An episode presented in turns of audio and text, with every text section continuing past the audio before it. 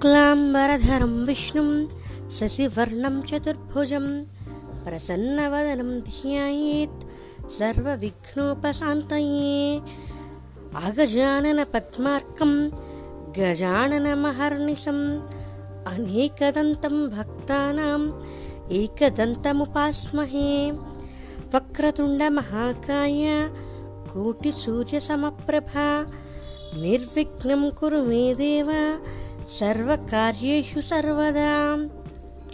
चतुर्भुजं महाकायं गजवक्त्रं शुभङ्करं भक्तानां वरदं ध्यायेत् महागणपतिं विभुम् स जयति सिन्धूरवदनो देवो यत्पाजपङ्कस्मरणं वासरमणिरिवसां तमसां रास्नयन्ति विघ्नानां गजाननमहते प्रच्छतिमिरिच्छदे नमः। गजाननं भूतगणादिसेवितं कपित्तजम्बूफलसारभक्षणम् उमासुतं शोकविनाशकारणं नमामि विघ्नेश्वरपादपङ्कजं त्वां विघ्नशत्रुदलनेति च सुन्दरेति भक्तप्रियेति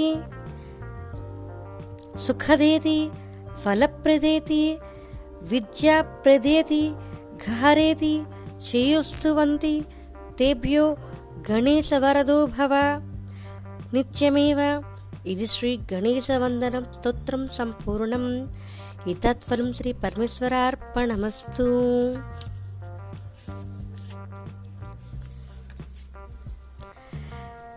ఏకదంతం तप्तकाञ्चनसन्निभं लम्बोदरं विशालाक्षं वन्देऽहं गणनायकं मौञ्जीकृष्णाजिनधरं नागयज्ञोपवीतिनं बालेन्दुसकलं मौळे।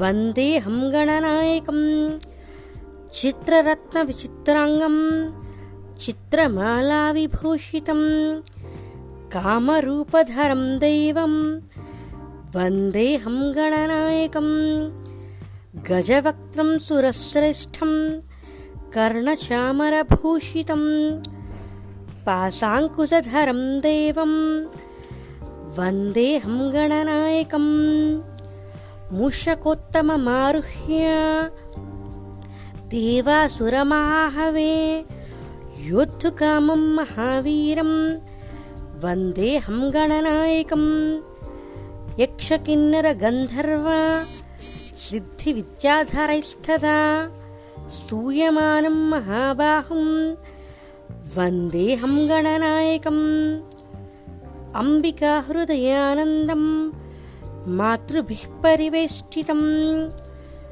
भक्तप्रियमदोन्मत्तं वन्देऽहं गणनायकं सर्वविघ्नहरं देवं सर्वविघ्नविवर्जितं सर्वसिद्धिप्रदातारं वन्देऽहं गणनायकं। गणाष्टकमिदं पुण्यं पठेत् सततं नरः सिद्ध्यन्ति सर्वकर्माणि। सिद्ध्यन्ति सर्वकार्याणि विद्यावान् धनवान् भवेत् इति श्रीगणनायकस्तोत्रं सम्पूर्णम् एतत्फलं श्रीपरमेश्वरार्पणमस्तु मुदाकरक्तमोदकं सदा विमुक्तिसाधकं कलाधरं विसन्